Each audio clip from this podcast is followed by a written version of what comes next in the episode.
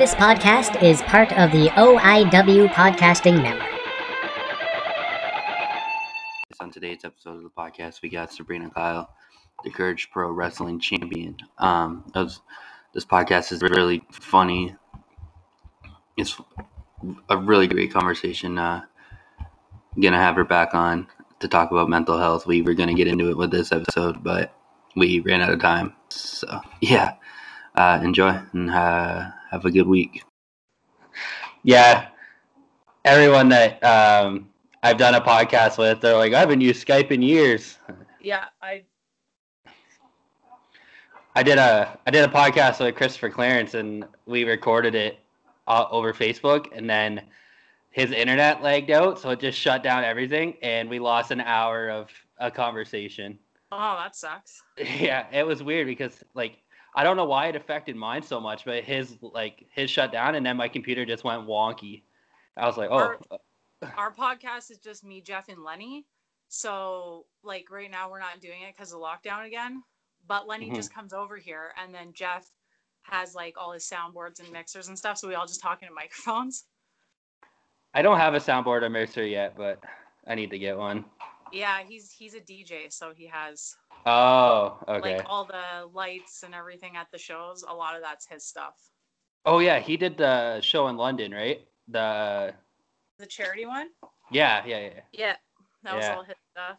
And then like the NSW IP reviews that they were doing, that was all his setup. Even when he was wrestling. Yep. Nice. Yeah, yeah. Uh, Yates does it too, right? Yeah, he does sound. yeah. Jess has got the whole setup. Yeah, our basement's half full of it. All right. On today's episode, we have Sabrina Kyle, the Courage Pro Wrestling Champion. Uh, thank you for coming on the show. No problem. Thanks for having me. Oh man, it's like I have one more to do uh, tomorrow, and geez, like it's. I packed this weekend, and now I'm like, fuck, I shouldn't have packed this weekend.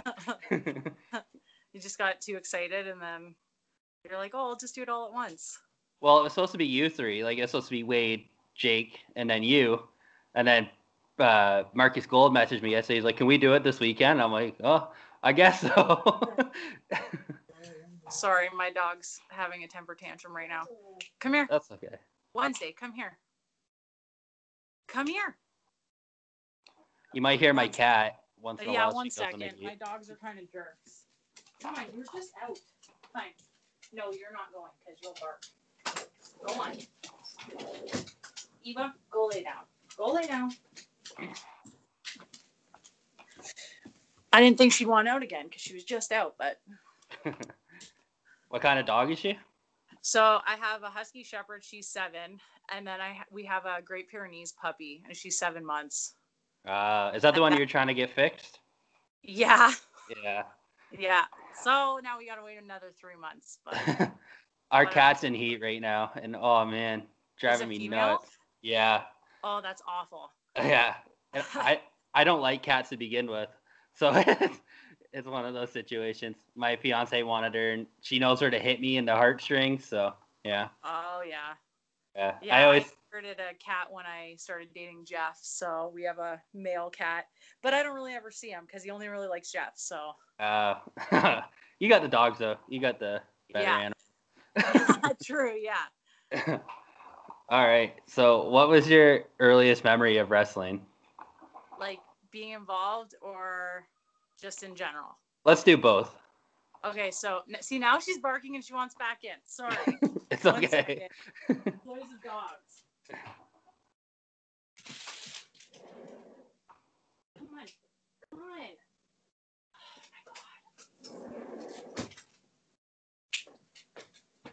Well, she can just stay out there because she does that. It's like a game she likes to play where she paws at the window and barks really loud, and then when you open the door to let her in, she runs Ah, to the back fence. She's just trying to Um, play. Yeah. So I guess as far as like watching wrestling, it would have to be like the Brood. Um. So a lot of people probably watched wrestling like grow, all growing up. I grew up in the country, Mm. so we got like global, and that's it. So one day I was just like, turned the TV on, and it was like, uh, you remember when they used to like replay? Was it Raw? They used to replay, Yeah, I think so. and so like, I just like turned it on, and and there was Gangrel, and I was like, oh my god, this is the coolest fucking shit ever. and I think I was like, I don't know, eight or nine. Um, yeah, that's around the time. Uh, and then like I I didn't watch like religiously like some people. I watched on and off, and then around the time when Lesnar was feuding with Gallon, that's when I was like really big into it. Uh, And so my brother would watch it. And then same thing when we moved to the city, I didn't have cable. So my brother would record it for me at my grandma's house and then give me the tapes, like like physical cassette tapes to rewatch everything. oh, sweet. Yeah. And then as far as like being involved in the business, um, it was really I met Justin Coleman at an internet cafe when I was 15 years old. And I really wanted to be a wrestler. Like I wanted to be a wrestler since I was 12. And my mom was like looking for a school and she couldn't find anything because it wasn't so available. There the internet wasn't available to everyone and everything wasn't on the internet. So you couldn't just search something and then, oh hey, there's a wrestling school here, right? Um, so yeah, Justin, I was watching wrestling and he was like, Oh, I'm training to be a manager. And I was like, Where? Mhm. and he's like, Oh, at Living Legends Wrestling Academy. And I was like, No way, will you take me? And he's this stranger that I don't even know. And he's like, Yeah, meet me at the bus tomorrow at this time and we'll go. And I was like, Okay. So I did. I met him at the bus and we took the bus all the way up. It was like probably a 40 minute bus ride from downtown to the the academy was like way up on the mountain and we went in and i was like oh my god it was like my first time seeing a wrestling ring up close and seeing all the guys and then i literally went home that night my mom signed my like form because it was a waiver and i was underage and then gave me my dues they're $50 a month and i went in and i paid and i started the next day Oh, awesome. yeah so that's like the earliest memory of that I remember when I was a teenager, um, we had a school in Simcoe. It is not a lot here. Um, so my dad was gonna sign up my uh, my stepbrother, and me and my dad have never had like a solid relationship with each other. So like he he wasn't gonna sign me up, and by the time I had convinced my mom to let me do it, the school is gone. So it was like, yeah, Yeah, I did my driving test in Simcoe. I actually spent a lot of time in Simcoe because I I grew up in like Selkirk area. okay. So Selkirk and Canfield were the two places that I like grew up. hmm So I I I go to I was actually in Simcoe just before the lockdown. Oh, really? Yeah, I met my foster mom for dinner there. So When you said that you lived in the country, my mind instantly went to she's from this area. yeah, yeah. I yep, Canfield. I had my skating lessons in Dunnville, and then like everything, like grocery shopping, everything was in Cayuga. And then Mm. I actually lived in Selkirk right after Jensen was born. Uh, his dad and I owned a house there, and I only lived there for a few months though. But it was a nice house. It was cheap because there's nothing in Selkirk. So yeah. I was gonna say I can't even like remember if I've ever been to Selkirk. Like I might have just drove past through it, but there's nothing in my mind that stands out. there's literally like Sunflower Cafe. There used to be a bank. There isn't anymore. And then there's like um, a variety store that has an LCBO in it. Ah, perfect. And then there's a Hewitt's. There's a Hewitt's though. So, Mm. but it's like you have to go through Selkirk and then it's just on the highway Yeah. towards Dunnville. mhm. Yeah. So if you went to Selkirk, it was probably just to go to the beach, really. Yeah, probably. But I live in Simcoe, right? So I have like Dover and Turkey Point. Oh, true. so Yeah. The okay, pe- I'm gonna try and let her in one more time. Okay. it's okay.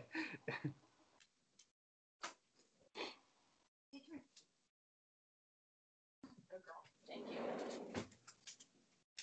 Good girl. Yeah, she actually came in this time. uh yeah. Well, I guess you would be around everything then. Yeah. We have a lot Did of you- choices. Did you go to the SKM show in Simcoe when we did not last year, the year before? Yeah, that's the first place I met you.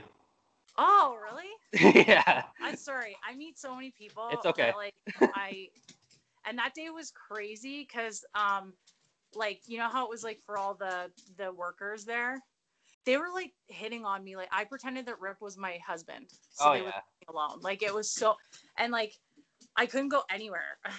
I'm like Should- I don't want to talk to anybody at this Should have point. just brought Should have just brought Jeff with you. They probably would he was supposed to come, but he works all the time.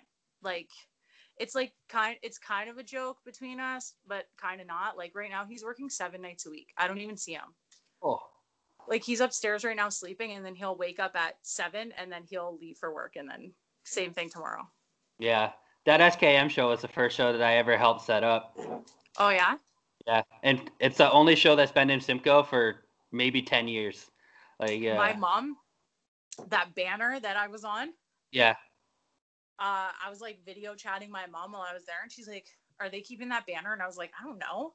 She's like, "Ask," and I was like, "Hey, uh, are you?" Get-? Chris is like, "Oh no, you can have it. Um, It's in my mom's living room. Oh, that's sweet.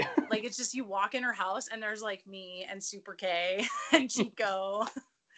But like my mom still has wrestling flyers from like 2006, like stuff that I I wouldn't have thought to keep or think that I would need to keep. But now I'm like, it's really cool that my mom kept that because yeah, I have it. yeah. Especially like, yeah, if you need a poster or something, you're like, hey, I need a picture for a show I was on ten years ago. Your mom could pull it out for you. Oh yeah, she's hey, come here. Come here. Now she's eating the other dog's food. I'm so sorry, but you you probably understand because dogs. I'm sorry. okay, that's probably the last time the dogs will bother us. I'm sorry. It's okay. um yeah so my mom's like honestly like my biggest fan and she has all this stuff when kamala did a show with living legends wrestling my mom and at the time i was like mom why would you do that? But she went in the ring and she got an autograph from him to me. And i didn't ask her to do that because at that time you didn't ask for pictures with people. You didn't ask for autographs. Like it was kind of frowned upon. Hmm and now it's a little like it's a lot more lax. Like you can just go up to someone and be like hey can i get a picture with you? Like i'd really like to have that. But back then it was like you didn't you just didn't do stuff like that. So i actually have an autograph from kamala that my mom got for me That's pretty awesome.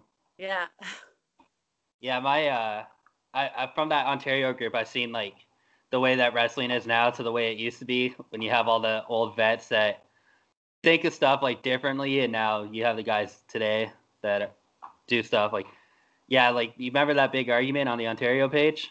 the one that i got involved in Yeah, yeah, yeah yeah That was that was a real eye opening to me, and I was like, holy fuck, shit is so different now. But no, Like, that's the thing is like, um, those guys, like, I'm gonna be completely honest with you.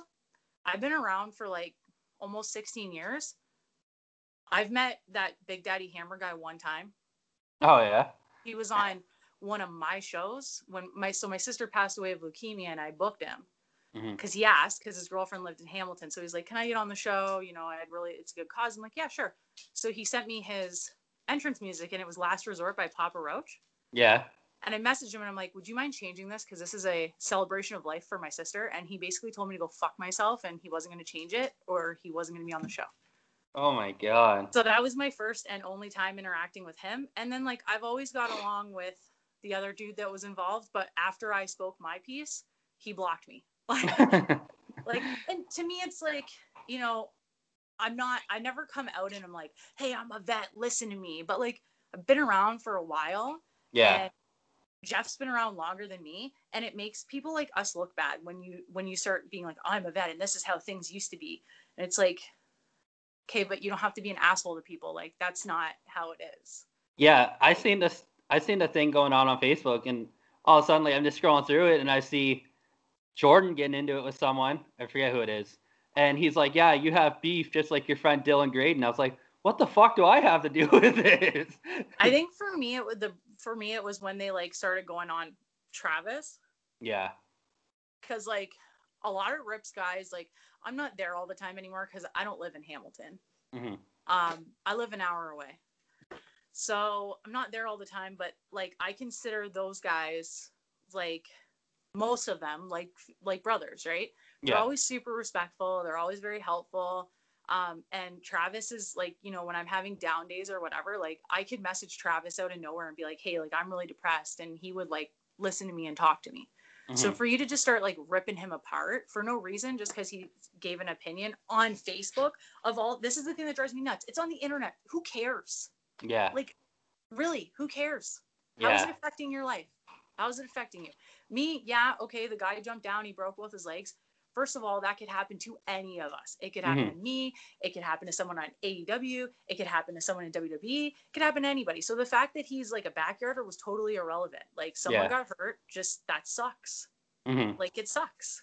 And that's the, that's the thing that they weren't looking at. Like, yeah, they, he's just a backyarder, but it's still like I think the dude was losing his leg or something like that. Like, Yeah, and he had like a young kid and didn't have insurance, and he lives in the states. yeah, And it's, not just like, it is here. Okay, you two are like, why? You guys sleep all day. Why? Stop. But I I know why that uh I know why I have heat because uh so I have a I have a son. It's known, and I was supposed to go to a show. I'm not gonna say the show because they're not listening, but it'll probably get me more heat. And I was supposed to help set up, and my son was sick. Uh, so and at the time, like there was things with me and his mom, so like she wasn't in his life. So I had to stay home, and then I think that's what got me heat because I didn't show up. Yeah, Yeah, so It's ridiculous. Like, and you're not even like you're not a worker. You're not trying to get booked. yeah. At the time, I didn't even want to be in the business. I was just trying to help set up. Yeah, it's like I don't know. It's and like people so like I'll I'll say openly like I'm the type of person where my personality is like like I'm a nice person. I really am. But I also have ADHD and Mhm. anxiety. So sometimes you say something to me and I'll like it seems like I'm being rude, but I'm not hmm you know like i'm just that's just i'm being blunt about Yeah. something you know and then so i mean i'm sure i've gotten heat because of that i say it all the time. I'm like i don't know. I'm not part of the a lot of cliques in wrestling but i've never tried to be so you know i've got my like good friends that i've i've been friends with since i started like steve brown and hacker and like adam reed who doesn't wrestle anymore. Like I, I have a bunch of those guys. Yeah.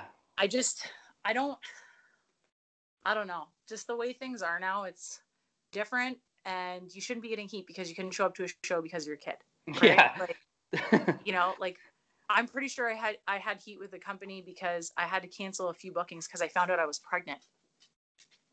it's So- stupid. I had to cancel bookings because I couldn't wrestle because I was pregnant. And therefore I was like when I came back, I didn't work for those companies for a while. And it was like I don't get it. Yeah, it's and then when they said that I have heat, I messaged the person and he just blocked me. I'm like, you're such a fucking asshole. Like we could have you could have told me what it was for, but you just blocked me and moved on. So yeah. Yeah, I, like I'm not gonna say I I do block people now, but it's more if they're trying to egg me on. hmm Then I'm I'm just like I'm not having this. I'm not 16. This isn't high school. you know. Yeah. Like, and so I just whatever, man. You're blocked. I don't I don't need to associate with you. I'll be I'll be nice to people like if I see them at shows or whatever. Uh, but I don't go out of my way to to talk to someone if like if they're shitty to me. I'm not gonna talk to them. Like Yeah. I feel like being a female in the business too, you probably take a lot more shit than guys do. Uh yeah, I mean, it's it's really different for me now because when I first started, there was only like five girls, not even. Mm. And but we all got along. That's the thing. Like we were like Really? Enough. Like we all got along. It was like Misty Haven, Fox, Cherry Bomb, Crystal Banks, Caitlin Diamond, me, and Portia Perez. And that was like it. But we all got along. But it's like I am so sorry. it's okay. There's a special guest. Come here. Come on. Come here. No, you're going upstairs. Come on. Go.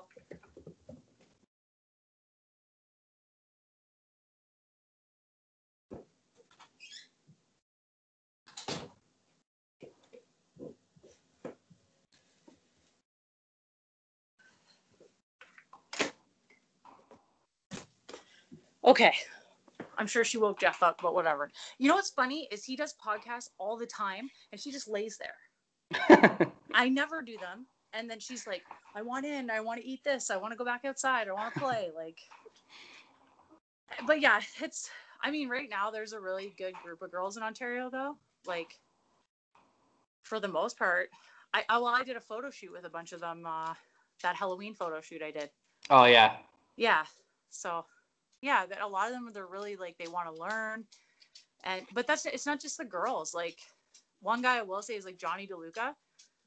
He asked me questions all the time about how wrestling was when I started. Yeah. I, I don't get that ever. Like people never ask me anything. So Yeah, it's kind of I don't know, it's weird cuz I feel like as female talent like I've only been like in the wrestling community for 2 years now and fuck, I've seen some stuff that makes me super uncomfortable. So I don't know how you guys deal with that kind of stuff.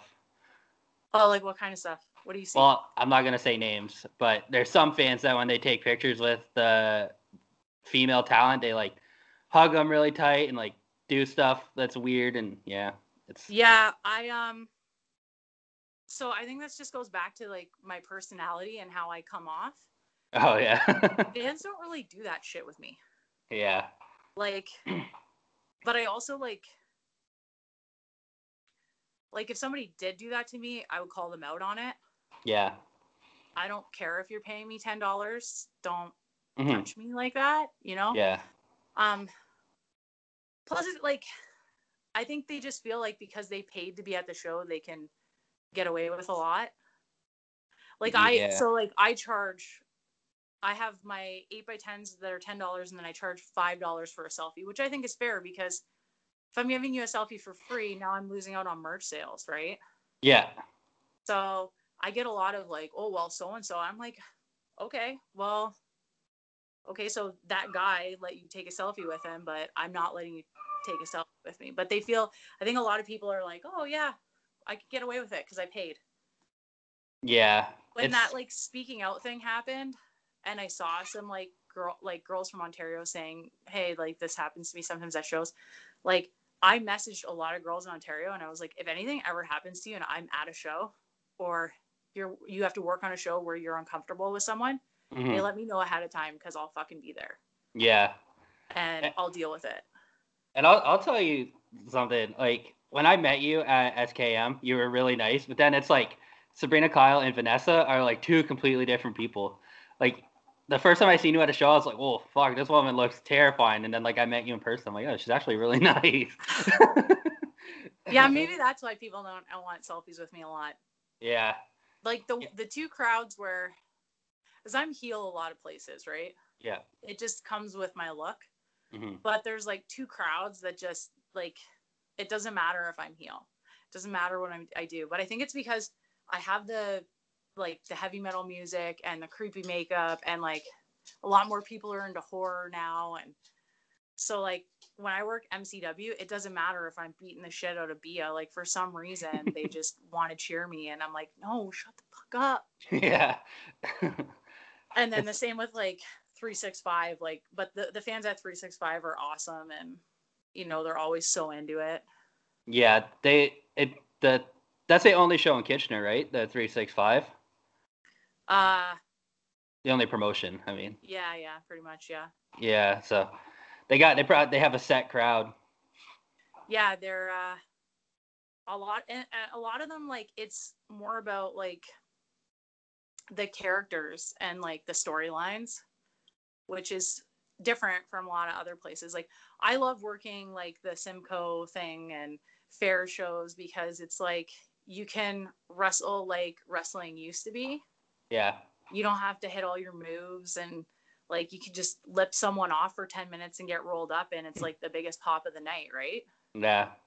but that's the but like back to what we were saying how wrestling's changed like and i say this all the time when i go to training like people will come in from toronto or whatever and i'm working with them and they do something and i give them a different type of input and then but i'm always like hey like i'm just saying like this is the type of wrestling i like but that doesn't mean that the type of wrestling you like is wrong hmm you know like it doesn't i'm just giving you a different outlook on it it doesn't mean you have to do what i'm suggesting but you know, maybe one time you switch it up and you do it the other way and you're like, oh yeah, that really worked.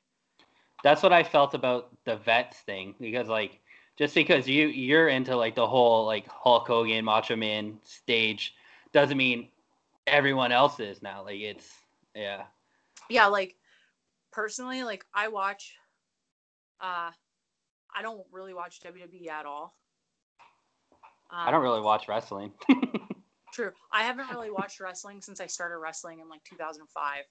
But I um I'll watch like I record AEW just to like see what they're doing cuz I like I also listen to the Cornette podcast so I like to know what he's talking about. Hmm Um a lot of people shit on me for that, but it's like man, like I like what you I like and you like what you like. So That's like, exactly it. right? Um, but I just like I just like the one night we did a drinking game. It was like every time someone hits a running knee, you take a shot, and we were like like legit. Me, Jeff, and Lenny were wasted in less than two minutes. Yeah, Like, it's it was- bad. Like just um. But like some people like that, and like I and I can say like I really appreciate that some people can do like the gymnastics stuff and the like high flying stuff and like it's really cool to watch. It's just to me I like more of like two people fighting like Mhm. it's a fight. That's what I prefer. Yeah, one of my favorite moves was was the destroyer, and now I can't stand it because it's so everybody does it. yeah. Like And when then, like, PD did it, it was so cool, and now it's like everyone can do one. So it's everybody does it, yeah. yeah, Yeah. There's there's some crazy moves too that I watched on TV and I'm like, I'd never fucking take that. yeah, Like like and then Jeff's like, well, if you're making that money, and I'm like, I don't know, man. Like, I don't know if that's worth my neck being broken to me. Mm-hmm. Especially like yeah, I think they make a lot of money in AEW, but still, it's not worth it because maybe you're done after that. So Yeah, yeah, like the Fenix took that suplex from Kenny, and it's like a really small suplex, and I was like, holy fuck! Like he landed right on his neck and everything, got right back up. I was like, holy oh, Jesus! Well, that was that was not last week or the two weeks ago, right? Yeah, the title match. I watched that. Yeah. Yeah. Sometimes Yeah. I fast forward through some of the matches because I'm like, I can't, like, I can't handle it. I just jump on YouTube and I watch the the highlights. Oh, So- that's smart. Yeah. So then like like I'm not a fan of Cornette as a person, but his uh like his knowledge in wrestling, you, you can't deny it. Like it's like I tell everyone, yeah, he might be an asshole, but his uh his knowledge in wrestling and stuff like that is next to none. So Yeah. I'll go on YouTube and I'll watch the YouTube videos of him shitting all over AEW because sometimes it's funny. Yeah. I like I haven't been listening as much lately because I'm home. Like I used to listen in between clients when I would uh, commute from one house to the next. I just throw it on. Now it's like I'm sitting at home. Last night I listened to the Joe Rogan podcast for the first time. I've never listened to it before. There's another one that I like. He interviewed um, oh my gosh, the the Walrus Whisperer guy. Um,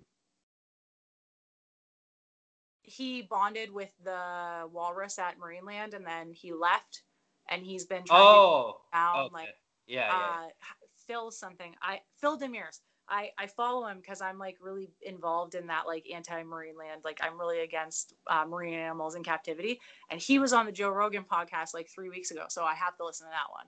yeah. But then I saw like I don't know if he's I reposted like what Undertaker had said about the business Mhm. like and so like I, and I a lot of people didn't comment on it but if you look at it it says what's your take? at the top. Like it wasn't me being like hey this is exactly how I feel. I was just sharing it because I wanted people to comment Yeah. on it. but like that's the thing. A lot of people don't comment on my shit so whatever.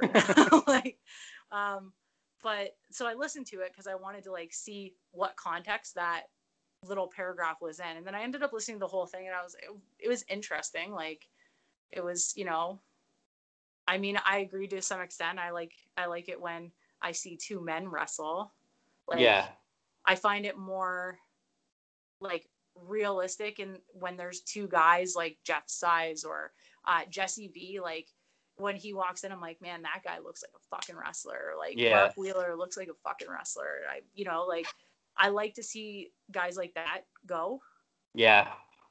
but there like I said there's a place for everything I just don't like when the whole card is like hey, let's do suicide dives and hey, let like there has to be a balance, I feel. Yeah. And so for me, like my style, um, I don't really do like I don't do much. You know? Yeah. I like to keep it just like uh, people think I'm gonna kill this person. That's the whole point.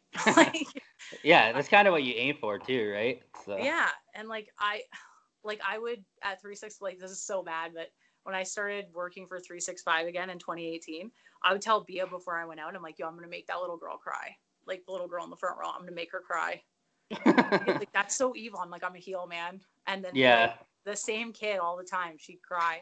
And then one time we were in the bathroom and because like they always expect you you're gonna break character, right? hmm And if so, if I'm a heel, I try really hard. Like if someone sees me in the bathroom and they talk to me, I kind of just ignore them because I'm a heel and I don't give a shit. Um, so I'm in the bathroom and this little girl comes in with her mom and she's like, oh, "Why did you do that? You could have really hurt Bia." And I just like turned and looked at her. I was like, "Next time I'm gonna break her neck." And the kid like started like again. And Bia was in the stall and she walks out and she's like, but like, yeah, I mean, wr- wrestling's changed. I feel like that's like a big topic lately, is how wrestling's changed. yeah. Uh, like everybody's talking about it, and it's hard. I feel for people like like me and Jeff. were like when we started, it was like like social media. Like I'm not good on social media. Like I didn't grow up with social media. Um, social media wasn't a big part of wrestling when I started wrestling. Yeah. people ask me all the time, well, why don't you tweet more? Why don't you do that? Because like I just I always post when I have a show. I always try to like retweet when like so you release a podcast, I always share it to my Facebook or retweet it or try to help my friends out or whatever. Yeah. But it's like it's not I'm not good on social media. Like Yeah.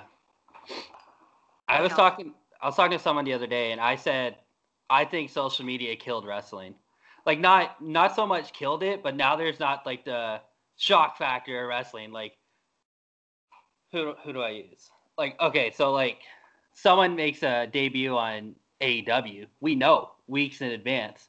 Like the only one that the only one that I didn't know about was Sting, and I like I knew about it because I seen a post about it, but like it's yeah, like I miss those days where it's like oh they they would roll vignettes that someone's coming, and now and you didn't know. And Yeah. nobody knows until they show up. But that's like the whole, I guess, like kayfabe is everybody talks, everybody knows everything, and it Mhm. just, you know, like, I don't know. Like I said, I try and stay in character when I'm at shows. If I'm a good guy, I'm nice to people. If I'm a bad guy, I'm not nice. You know, like, I remember uh, at a show in Port Rowan, Jeff was trying to sell your eight by tens. he like he dropped one. He's like, "Oh, you want to buy it?" I'm like, "No, I'm good." oh yeah, Port Port. Ro- Oh yeah, that those shows where there's like not a lot of Five. Yeah. yeah. and I never know what's going on. I Mhm. think the last one I wrestled Masha, right? I wasn't at the last one. The last one I was at, you wrestled. Uh, you wrestled Jeff. Oh yeah, that that was the last one. Oh, was it? Yeah, that was the last one. I wrestled Chunky Fresh. I was like, Yeah. on, Chunky Fresh. I love it. do it. Yeah, it, it's like, uh, because DeLuca had asked me, hey, like, how'd you guys do this before? And it's like, man, like we had to somehow get our our footage right? Because we didn't have like a smartphone where you just record your match right? You had camcorders that had the little tapes in them. So you somehow have to get your footage whether you get it from the promoter or or you have a camcorder or someone else has a camcorder and they send it to you. And then you have to somehow get all that footage onto a VHS and then you have to mail the VHS with your um sorry your resume and your 8 by 10s and why you want to work there and you have to physically mail it to them right? And then wait for them to respond to you. Sometimes they respond to you via email sometimes you get a letter back or whatever because like i applied for shimmer in 2007 but i was too young. I was only 17 Mm. so like they were like you're too young like reapply. But i had to do all that and i had to find all these like they wanted a three way a four way a tag match. And at that time there weren't enough girls in ontario for me to have a three way a four way a tag match with different girls. Like there was no way. So i sent them all my stuff and they got back to me and i was too young and whatever. And then i kind of just was like okay.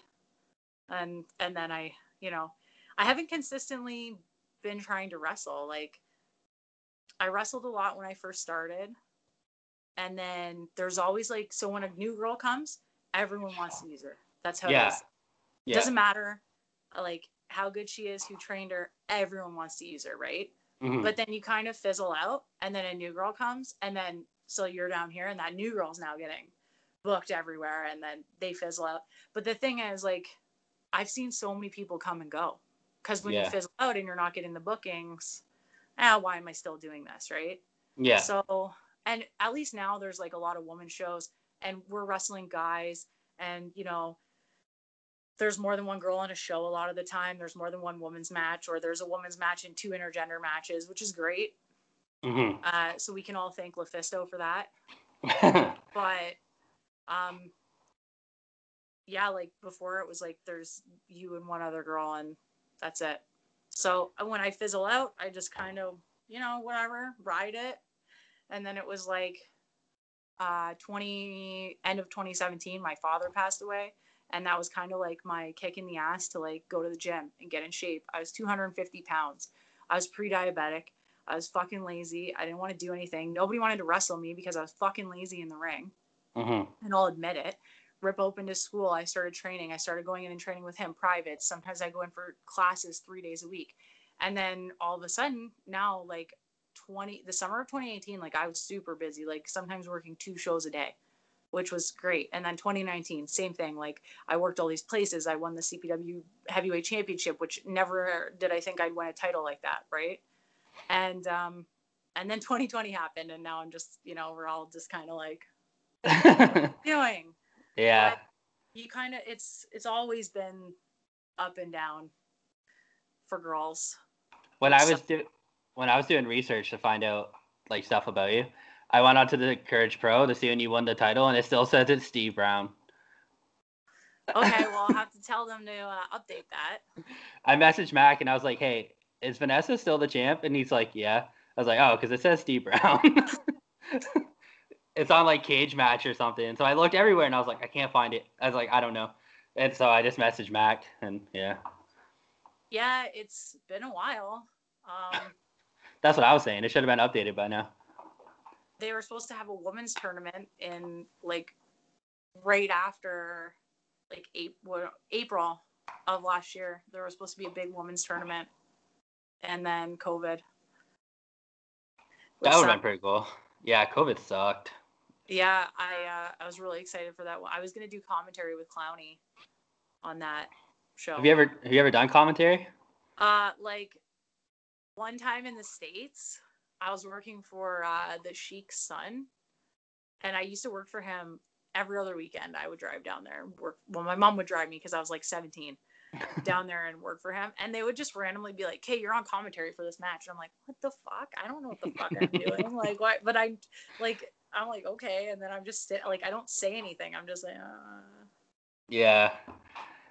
I was I was supposed to do commentary for the Peterborough show, but uh I had just got over a sickness. I'm pretty sure it was COVID, but the hospital says it wasn't. But um so I was supposed to do it with Clowny and Mize and I was like, I can't, man. Like I talk for like ten minutes and I'm out of breath. So I was like, I'm out. I watched some of that show on YouTube. it was a fun show. because CPW posted something about it. So then I was like, well, okay, I'll watch some of it. I watch some of the indie stuff that comes out because, like, if my friends are on it, especially, like, I watched the NSW um, seasons beatings. I'm usually on it every year, right? Like, Yeah. uh, but because of COVID this year, like, I'm not in Hamilton. Um, and my tag partner was off work because someone at her work had COVID. So then she was quarantining. So, but we watched it. We streamed it, watched it in the living room just to support. yeah, it was a good show. Yeah, it was pretty good. Yeah. Yeah, uh, Peterborough. It was like when they when we went to it, it was like right on the cusp of us going into lockdown, Yeah. and so the crowd is supposed to be a lot bigger, but uh, they don't have wrestling in Peterborough, so they don't really know. Like the closest one is Barrie, I think. Oh no, there's North Humber. Yeah. Cobourg, right? Yeah, Yeah. so there's that. So. There's that one, but they didn't know any of these guys. So Empire comes out, and uh, they started cheering them. Like Tyler For, Arrow and Forte came out, obviously the faces, so they cheered them. And then Empire comes out and they cheer them, and it's so funny. It's my favorite moment because it was like they came out and they're like, "Yeah," and then Matt made one look and they're like, "Boo!" I was like, just like that, you guys know he's a heel. yeah, but they were hot. The crowd was hot. It's, with what was coming too. Like we had a, there was a lot of people that didn't want to go, which is understandable. And then the people that went, they were hot. I was like, wow, like this is a good crowd. I think that when wrestling, when we're allowed to wrestle again, um, the crowds are going to be really hot. The only thing I'm worried about is everybody trying to run at once and just like killing it. Oh yeah. You know, Oh yeah. like uh, because the thing is, we've all like Lenny said this on uh, Rex's podcast when they were on it, what two weeks ago or last week or whatever. I listened to that one yeah, that was funny. just to hear Jeff talk shit because he's hilarious and jo- Joey drives him nuts. So I just like to listen to the two of them together. Um, but he, what he said is like, you know, everyone's a lot of people are sitting at home. We're not going anywhere. We're not spending our money. People are gonna have money to run shows, and I just I really don't want it to like be everyone running at once and killing it. Like yeah. just like and Hamilton's like the hot spot because there's more than one promotion that runs there. Yeah. The podcast I did today, the guy lives in America, and we were talking about wrestling in Hamilton. I said, yeah, it's oversaturated in Hamilton. I was like, there's like nine promotions or something like that, and it's it's crazy. Like, there's always wrestling on the weekends, but you know, And it's always been like that. Like really, it's like not like it, there wasn't as many as there is now, but like they all ran out of the, our gym. Like, Yeah. When I wrestling, they like there were so many companies running out of the LLW Academy, yeah, and so it was a it was like what Stranglehold ran there, um, NSW ran there, LLW, LLWA, GCW ran there a few times. I can't remember if anybody else rented it out, but it was like I don't know if you've ever seen footage of that place, but it was like the coolest school ever. yeah. Like the way it was set up was perfect for running shows. I seen a. I didn't see a show, but I seen a little uh, promo or something with Hacker and Rip. But that's all I've seen. There's a lot like uh Davenport posted something not too long ago. Like I think it was like a six man tag, and I'm managing Elias, and I'm like the most awkward person ever because I'm like 16 years old. I have bleach blonde hair. I do not know what to do at ringside because no one taught me. They were, it was kind of like, oh, you're a girl, manage. Like yeah, you manage now. I managed so many people when I first started, and I just wanted to wrestle. Like I, I was training to be a wrestler. Um, yeah, but like you could just like the gym just looked amazing. And Yeah. now, fuck, like there's no place like well, I guess battle arts, but it's not the same. Like it's not like it's a big thing. This was just like a little hole in the wall school that we all just kind of like helped make this great thing. yeah. Yeah. And and then, um, yeah. Now I hope everyone doesn't run out of where uh, Courage and Alpha run out of now, because I like the building, but I don't know. I feel like there's more places. Yeah, so I really like Germania Club. I used to live literally around the corner. Like it took me a minute to walk to the venue. Um, and then after my father passed away, my mom sold her house and moved way out near Walkerton. But um, so I like I did one. I worked for GWN once, uh, and it was at the same venue. But I don't think they would. They're gonna be running back there again. Um, but like, there's a lot of like hidden gems in Hamilton. And here's the thing: Justin Coleman found a lot of these buildings. oh yeah. Yeah, because he like lived downtown and is always like networking and meeting people, and people don't give him as much credit as he deserves because, like, man, he fucking knows everyone. Like, Mhm. everyone. Like, I meet someone, oh, yeah, no, yeah, I wrestle. Oh, do you know Justin? Like, everybody knows Justin. Yeah. Um, so yeah, he, you know, he'd just be walking around, oh, that looks like a cool building, and then he'd go in and talk to someone, and then like look at the Lincoln Alexander Center. Like, Yeah. like he found that. That was a that was a nice venue. That was a a. venue. I believe it's for sale right now. Did they? It caught on fire, didn't it? I'm not. No, that was. uh oh, that was the. Oh, that's that was a venue on Kenilworth. I can't Mm. remember what the name, what what hall it was. Yeah, I don't remember. I thought it was the Lincoln Alexander. No, Courage was supposed to have a show there, and then it burnt down, and then we ended up at the down the street near um, Center Mall there. At the what is it, Royal Infantry Center or something? I don't know. it was hot as fuck. That's all I know. Oh man, the one show that Rip ran, uh, they didn't turn the heat, the air conditioning on, on. Oh my fucking god, it was so bad. Like peace, I'm out. Like, and my makeup was like sweating off. I was like, this is awful. Oh my Yeah. god. It it was my first show like that I went to for HVW, and we sat by a couple fans that didn't smell the greatest. So like the heat kind of Yeah. just expanded it, and you're like, oh my fucking god. Yeah, like we used to do a lot of outdoor shows. Like I wrestled for uh PWA Niagara like a lot. It's funny because I wrestled Brodie Lee's wife there quite a few times. she was a wrestler. Yeah, Oh, I didn't know that. name was Cindy Sin. I have some pictures. Actually, one of our matches is on YouTube. Um, Oh, sweet. but yeah, I wrestled her there, but it was like outside, and then they had like beach shows where there'd be like sand in the ring and shit. That's Oh. weird. Uh, so, uh, Hacker changed from Hacker to Annie here, and he's kind of having the problem getting rid of the Hacker name. Did you have the same issue when you became Sabrina Kyle instead of Sapphire? No, not really. But like because I started wrestling and I was Sapphire for like a year and a half, two years tops, and then I was like, okay, if I Google, because now internet's a thing, if I Google Sapphire, what's gonna come up? I'm not gonna fucking come up, right? Like, like if you type in Sapphire, I'm not coming up, right? If you type Yeah. in Sapphire wrestling, Dusty Rhodes' manager is gonna come up, not me.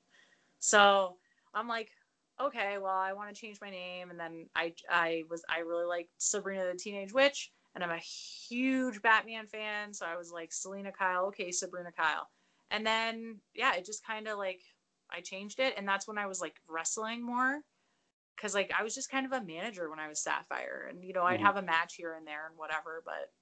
So it didn't really follow me very long, but because Hacker's been Hacker for so long that that like that's Yeah. that's everybody knows him as that. It's like the NSW show that they did. Uh, they kept calling him Hacker, and I'm like, oh man, he's gonna have so much issues getting rid of that name. Yeah, that's like I don't know. I like his new Annie Hero thing. yeah, it's cool. I like it. I like everything he does though. He's like one of my favorite wrestlers in Ontario.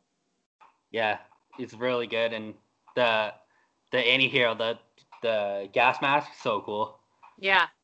Well, he's a big horror nut, right? Like Yeah, um like whenever I find like B rate horror movies and I'm like, oh fuck, I'll like message him, be like, hey, have you seen this movie? Like it's and a lot of people well, I guess now that he has that podcast, people know more about it, but yeah, know more about him. Because before that I think he was kind of like nobody knew that much about him. hmm But uh yeah, he's and he's great to like be in the ring with too. Like the, I remember the first time I wrestled him, I was like super nervous. My opponent um couldn't come. I was supposed to wrestle a guy from Montreal and he couldn't make it down. And a hacker messaged me and he was like, "Hey, uh uh, do, like do you have an opponent?" And I was like, "No." And he's like, "Do you want to wrestle me?" And I was like, "Yeah." And I was like so excited, but I was also like super anxious cuz I'm like, "Holy fuck, like he's so good."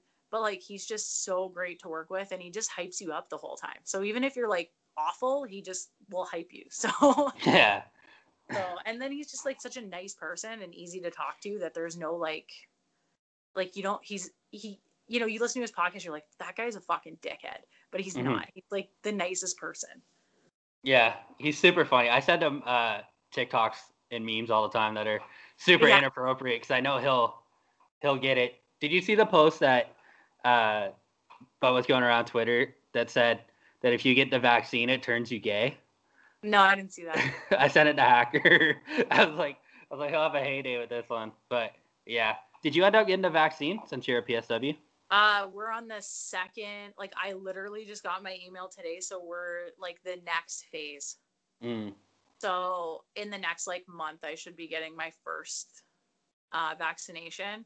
It's like weird though because healthcare, if you deny it, you could like lose a lot of hours, which makes sense though. Like this is, and like I saw your post the other day where you're like, who cares if people don't want to get it or people do want to get it. Yeah. Ultimately, to me, it's like it's your decision, yeah. but like if you decide not to get it and they put implications in place like hey you can't travel then it makes sense like look at the fucking world right now hmm you know what i mean like so if you don't want to get it but then you can't travel well then don't don't bitch about not being able to travel. Yeah. because me personally like i see i see everybody's point of view on it right? But i'm also like man people are fucking dying. Like hmm and a lot of people don't realize unless someone in their family gets sick and dies they just don't it doesn't for some reason but i work with people who are sick and dying. So Yeah. it's like just fucking you know like i know everybody's like the government's just telling us what to do and it's like man just why do you want to go out? Hmm stay at home there's nothing to fucking do anyway man like Yeah. you know I I don't. So I'm not against it, but I'm like I'm not getting the first batch. The you know it's just I Well, wanted yeah, to but see. you won't you won't have to get the first batch anyway you're going to be waiting till like august that's the thing too is like everyone's going to be waiting till like august My fiance just got hers yeah last week, and it it fucked her up a little bit, but she's okay now. It Is was like? Is she gay? Yeah. I, am like- gonna I'm gonna ask her that when she gets. I'm like, are you gay now or? it's like anything like when i get the flu shot i get like sym- symptoms of the flu but if i don't get the flu shot honestly i end up in er hmm like every time because i get so dehydrated from throwing up that i can't keep Gravol down so i need iv and Gravol in iv and it fucking sucks so Yeah. i would rather get the covid shot and have like mild you know like uh for a few days then like Yeah. literally not be able to breathe and think i'm dying I've had a couple of friends who have had COVID and like it just sounds fucking terrifying. So I'm I'm almost like 99% sure I had it in uh, February, and it's not fun. Like, like I have friends that are like, "Oh, COVID's not real. This bullshit," and I was like, "No, I think I had it, and it's not fun. Like, I get it. Like, I understand. Like, it's it was crazy. Like, I was scared to fall asleep because I didn't know if I was waking back up. Like, that's how bad it was. Like, it was Yeah. unreal. it's like I don't know. It's I get what people why people are like all like fuck the government, but on the other hand, I'm like, man, look at America right now, okay? Mhm. Like look at other countries right now. Like I'm able to stay home with my son, and the government's paying me to stay home with my son. Yeah. right? Like, and because he can't go to school, so like technically I should be working because I work in healthcare, but I don't have anyone to homeschool my kid during the day, so I have to stay home. I just work on weekends right now. hmm But like, you know, people in India are just fucking dying. Like, Yeah. and the government doesn't take care of them because they can't take care of them, right? People in the states were like, they weren't getting any fucking money. Like they're just like stuck at home Yeah. and like I had- and shit. like, I have friends in America and they were talking. So they got that stimulus check or whatever it was called. And they're pumped for it, six hundred dollars. And uh, my one buddy, he's like, oh like USA, USA. Like he's always like trying to find something about Canada. He's like, Oh, did your government give you money? And I was like, Yeah, they gave us twelve thousand dollars. He's like, What? Like, yeah and then like what was it our gst we got it in a lump sum up front for the Yeah. year last year it's like i get it but it's also like they, they are for the most part taking care of us so and i get the small business thing man like i fucking get it it's hard i i understand like you know if walmart's open then why can't the small business be open i do agree with that part of it because people that's people's livelihoods and people are struggling in that way so i get that part of it but it's like i don't know i just Yeah. stay at home. Just I think me, I was like, why didn't they just shut everything down? Like where where was it? It was um New Zealand fucking shut everything down. Yeah. You couldn't leave your house for fucking 14 days and they they have no cases. Mhm. Like, you know, they didn't allow anyone in or out. Like The only time they were allowed to leave their house is that they were going to get groceries, and that was yeah. it. Yeah. Like it, it was, and look where they are now. Uh, Australia is clean, New Zealand's clean. Like Yep. And uh, the podcast I did today, the guy's from Florida, and he's saying like, even though like the numbers are high, people are still walking around with no masks on. He's Yeah, like, my, co- trainer- it, my personal trainer lives in Florida. he was saying he's like, it's like it doesn't even exist down here. It's just. I was like, yeah, we're in fucking lockdown here, so enjoy So- it. Jeff and I, I've never been on like a real vacation. Yeah. I went to Salem, Massachusetts for a weekend. I drove so that I could go to like the where the witch trials happen. It was a nine hour drive. And then I went to the Lizzie Borden house, which was super fucking cool. It was way cooler than Salem. But and then I drove back. In in three days I did all this, which was ridiculous. But it wasn't a vacation because I was stressed out because I had to drive and I had to get all this shit packed into a weekend and it was just not enjoyable. So like realistically, I've never been on a real vacation. So Jeff and I were going to the Cauliflower Alley last year. Oh yeah, I remember you talking about it. I was super pumped. We booked our plane tickets. Jeff's never been on a real vacation either. We booked our plane tickets. We were about to buy our Cauliflower Alley tickets. Like a bunch of people were going Rex, Sierra, Eric, Jesse, Lenny. Like all our friends were going. It was going to be fucking great. And then COVID hit. But I knew like as soon as stuff started slowing down, my friend was like, "Oh, it should be fine. You should still be able to go." And just think about it. You guys are gonna be the only people in Vegas. It's gonna be so cool. And I was like, "No, fuck that. I canceled." We thankfully got our money back. Other people had to fight and fight, but like we got all our money back. But I'm just like, fuck right off. Like the first time we actually planned something, I like pay for it. I'm like, fuck yeah, this is happening. And then COVID's like, fuck you, you're not going nowhere. my uh my buddy lives 15 minutes outside of Salem, so he's like he's telling me stories. He's like it's wild like around that time where they do all that stuff. He's like it gets busy down here. Oh yeah, I didn't go in October. I went in. Fuck, did I go in May? So like it wasn't busy. It was like dead because I didn't go during the tourist season. Because fuck that. I don't like. I'm not a. Hey, I want to hang out with giant fucking crowds of people. Unless I'm going to like a metal show and then that's part of the experience. But like, I would be insane if I had to be around that many people for the entire fucking week. I would have went nuts yeah. but yeah, it's beautiful there. Like, I wish I lived there, except for the fact that it's in the states. Fuck that. I like Canada, but um, yeah, it was like, and the like I said, the Lizzie Borden Museum was like, that was the coolest part of the whole trip. yeah. Like, it was, you know.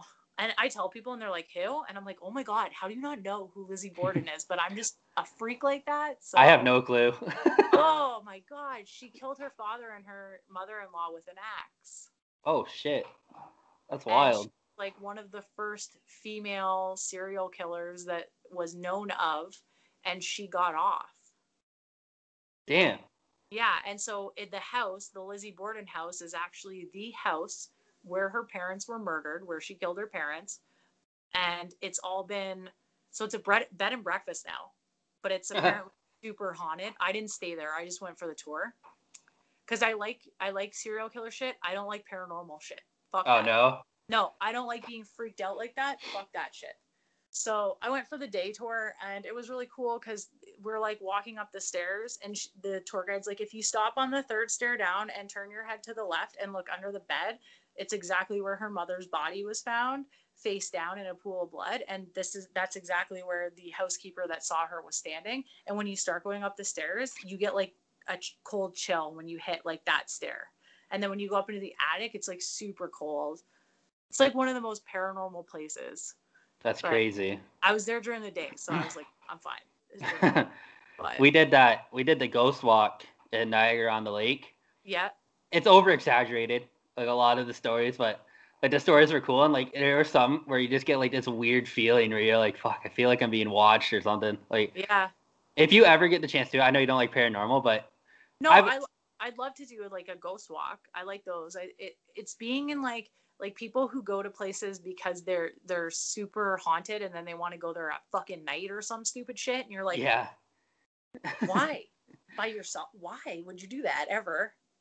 and uh in Simcoe, just outside of Waterford, we used to have a house that was all boarded up. The guy killed his wife and uh, his mom inside of the house, so they boarded it up, and it was there for years, like years and years. It just got torn down a couple years ago. But so people would break into the basement and like walk around the house, but like it's boarded up and the only way out is the basement. So like if there's someone in there, like not saying like a ghost, but like if there's like some lunatic in there, Yeah. You can't get out. so yeah, and everyone wanted to go at night and I was like, I'm never going in that fucking house. Like it was so weird. If you ever have um, Steve or Hacker on your podcast, get them to tell you about when they took Steve to the Hermitage at night. Oh yeah? Yeah. Like, Uh, like super haunted, and the Hermitage is like one of our really, really haunted locations. Mhm. And then there, but it, there's a lot like, and people don't know about them. Uh, who was it? Who was I telling? I don't know. I was telling someone. I'm like, oh yeah, if you want to like do like a hike, there's like Dundas train station and Darnley Mills are really close. You could do like a day hike and hit both sites on the same day, and they're Mhm. both like really fucked up stories. So, but like I I know about all this stuff. I just and I don't do haunted houses either. Like I love horror movies and shit, but I I, I don't like putting myself in a position where people are trying to physically scare me. Fuck that. Yeah. I have anxiety. No. Yeah. Uh, I don't fuck with haunted houses at all. Like I remember No. going to Niagara, my friends are like, we're there for a baseball tournament. We're like, oh, let's go to. I forget the one that Chris Logan works at, but they're like, Nightmare Factory. yeah, they're like, let's go to that one, and I'm like, fuck that. One, I'm wasted, so I'm not going in there, and two, I don't do that shit. Like I won't even go on the haunted house at the Simcoe Fair because that's just that's just the way it is. Tracks. yeah, Okay, so I've done that one, but I do this the whole time. yeah. Like, I just to like pretend that I'm badass. I'm like, oh yeah, this is fun. yeah, lots of my friends are like, you're just so fucking weird because like, I have all this weird shit in my house. I have like tons of different Chucky dolls and like, I have a bunch of Hellraiser shit and you know like I collect Living Dead dolls and horror Funkos and whatever. But like, I'm like, yeah, but they're not like it's not real. When Mhm. somebody's trying to scare you, it's literally their job to scare you. Mhm. So I missed out on uh I don't know if you knew this, but at Square One they did like a drive-through haunted house last year. Oh yeah, yeah. And I was like, fuck, but I didn't find out about it until too late because I was like, I feel like I could handle that. I feel like I could handle it if I'm in my own car. Nobody can get into my car, right? And it's Mhm. fine. I feel like I could handle it, but I probably wouldn't be able to handle it. So then I'm like, I'm gonna try it. And I like go to book and it's like sold out for like the entire month. I'm like, fuck. Yeah. Uh, we uh, so I've always been obsessed with the Black Donnellys. I don't know if you know that story, but uh, the I've always been obsessed with them, and so I've always wanted to go to Lucan. And last year we decided to go to Lucan during COVID, so there's literally nothing we could do. Like we went to the gravesite, but the museum was closed, and I was so fucking mad about it. I was like, we got to come back when this is open, because like this is sick. Like I need to see it. Yeah, I um so do you know who Evelyn Dick is? No. So uh back in I want to say it was the 40s. She her and her father killed her husband and cut him up and they found his torso on the side of the escarpment in Hamilton. Holy Yeah. fuck. And they also found um, a baby in a suitcase in the attic encased in cement. Wow. and the house is still there. It's on Carrick Street in Hamilton, which is right near Germania Club. And um, like people live in the house, and I'm like, they have no fucking idea what happened there. I swear they have no idea what happened there. Yeah, the Two streets over, and I'd like walk down, and I'm like, how are these people living in this fucking house? Like, that's like the Black Donnellys. Uh, they were all murdered in the house, and like it was burnt down or whatever. So they like rebuilt on the property. And there's a guy living there, and he used to do tours and stuff. And like he says that like it's super haunted and stuff like that. I was like, fuck, I wish. So I just like out of curiosity looked up how much the house will sell for if he ever sells it. It's like three million dollars. I was like, yeah, no, I'm good. yeah, like I see all these really cool houses in the states, and they look like super cool, and like in New Orleans and stuff, and they're so cheap. I'm like, that house is fucking haunted for sure. It's haunted. Especially there. Like I can't. My mom's old house, like weird shit used to happen in the attic all the time, and I the attic was my bedroom. So like I'd wake up, I'd have bruises all down my legs. I'd be feel like someone's holding me down in my sleep, and I couldn't get up. Like weird shit. My friend would like, and I would like see shit in the room, like black things running around, and we're like, what the fuck? hmm Like, no, fuck that. My fiance grew up in a house that's like very old, and uh, so we weren't even dating at this time. Like we were going to a baseball tournament. And I was riding with her there, so we went there and we were getting her baseball stuff. And I went into the basement, didn't touch a single thing. Came up and I had scratches all down my arm. And ever since then, like I won't go in the basement. Like they'll be like, "Oh, there, there's chairs down there." Like I'm not going. Like it's it's that Yeah, simple. I, I won't that. go down there. Creepy shit. Nope. We've been we've been together for two years, and I think I've gone to her mom's house like maybe like ten times. Just because that experience, I was like, yeah, that's never fucking happening again. um, Steve Brown has like so many stories, like creepy stories. Yeah, Go keep he just go on like. If you ever have him on, you have to ha- talk to him about this stuff because like he gets right into it. I want to get him on. Maybe if he He's the best. Like, well, I've been friends with Steve since I was like 15. So I Yeah. told I told Austin or Christopher Clarence uh, on our episode like when I first like was around Steve, I thought he was an asshole, and then like I met him in person, I was like, this guy's actually really nice. Like it's it, it's just a wrestler thing. I, I told him I said you guys all look like assholes when you're wrestling, but you're really not. yeah, he's uh he's really like Steve's one of my best friends and he always has been. hmm He's just a really like he's a nice person. He's the type of person where like if my car broke down and I was two hours away, I know if I called him and I was like, "Hey, my car broke down and nobody else could help me," like he would help me, right? Yeah. But you know what? It's I say that too about um like the three six five locker room, like, and I say this all the time. It's like I don't I don't I'm not like best friends with all those guys, right? Like, but a lot of us are friends. But I know that if I was in a jam anywhere, I could literally call anyone on the three six five roster, and they would come help me, hmm right? So it's when you know you have like a good locker room. So, with you being a Batman fan, what do you what are your opinions on the new one coming out? Are you The one excited? with Robert Pattinson. Yeah. Yeah, it looks really good. At first, I was like, "Fuck that guy, that fucking Twilight guy." But then Steve actually like put it in a perspective for me. He's like, "Hey, you know, everybody was like, fuck Michael Keaton,' and I don't know if you know, but I am in love with Michael Keaton. So, yeah. um, I was like, okay, whatever, I'll give it a chance. And then I saw the trailer that came out, and I'm like, okay, it looks really good. Like, I try to not um go into movies thinking about other movies, right?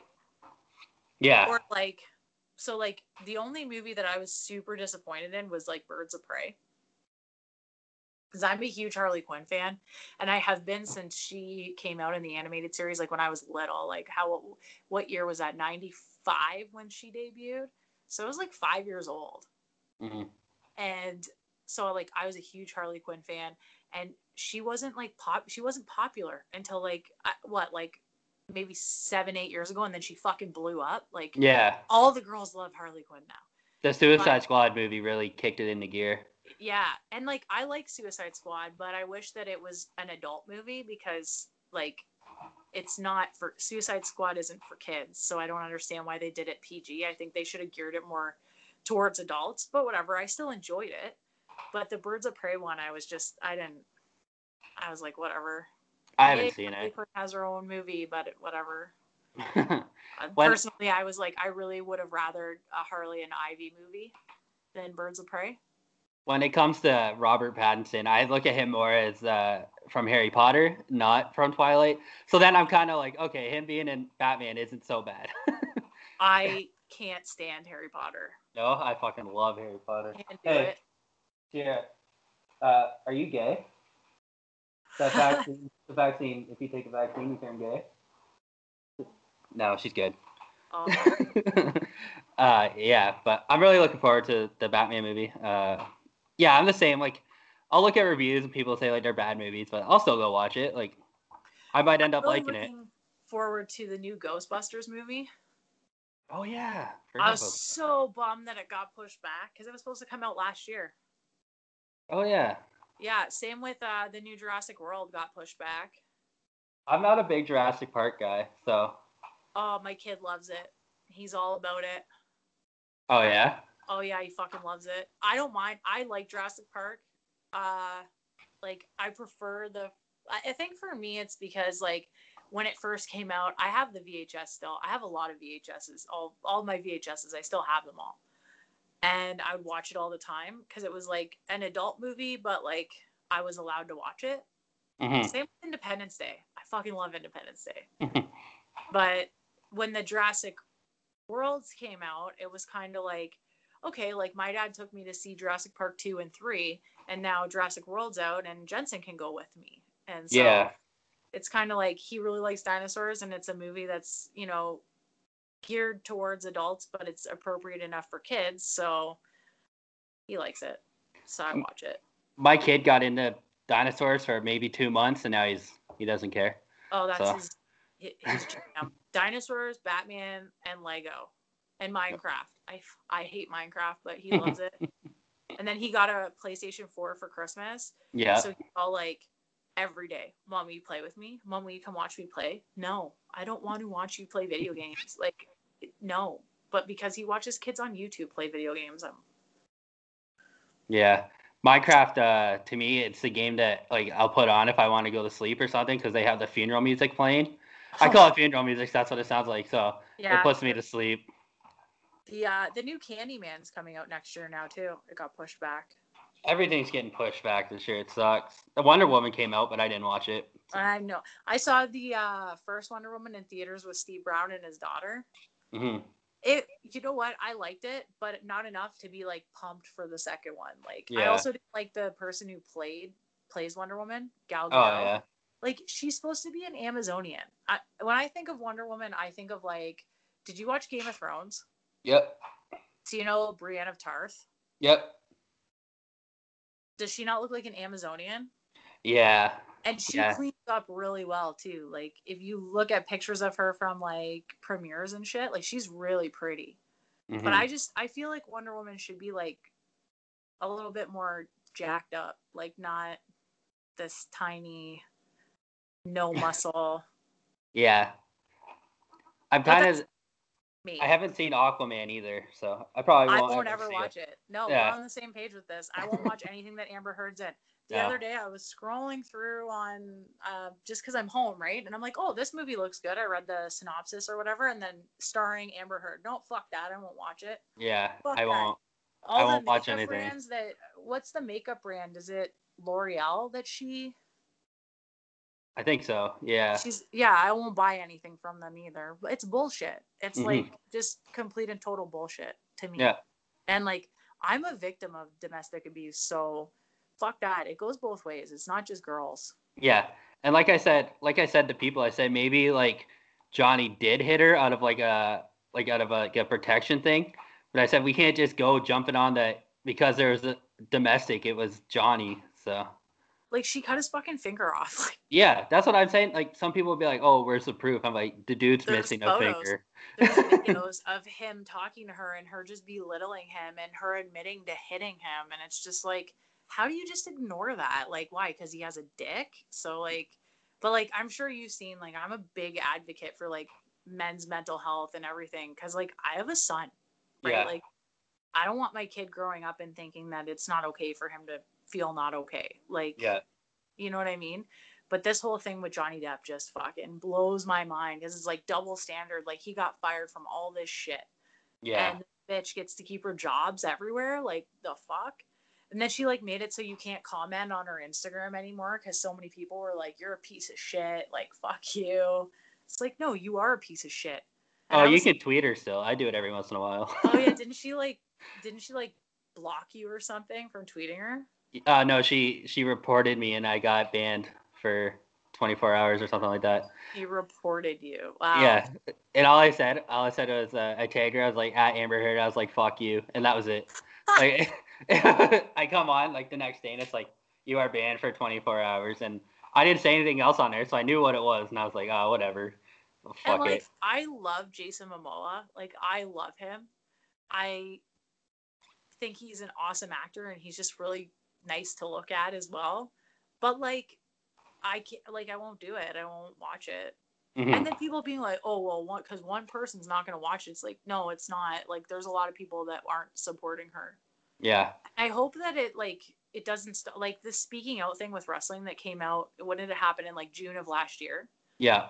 That's the most I've been on Twitter in my life hmm because like like honestly one of the stories were mine that came out and uh, i put it through anonymously because i work in the business and i don't want any blowback from it but it also Yeah. it already seems like people are forgetting.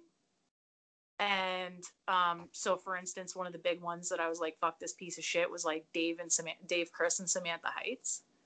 And samantha heights is getting booked now and i'm like she literally grooms girls so dave can rape them. Hmm and people are booking her.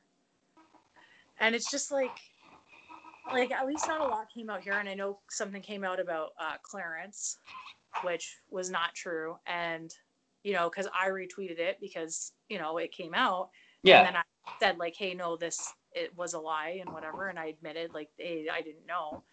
But like, I'm very as far as that shit goes, like I I'm not fucking around anymore with it. I don't care.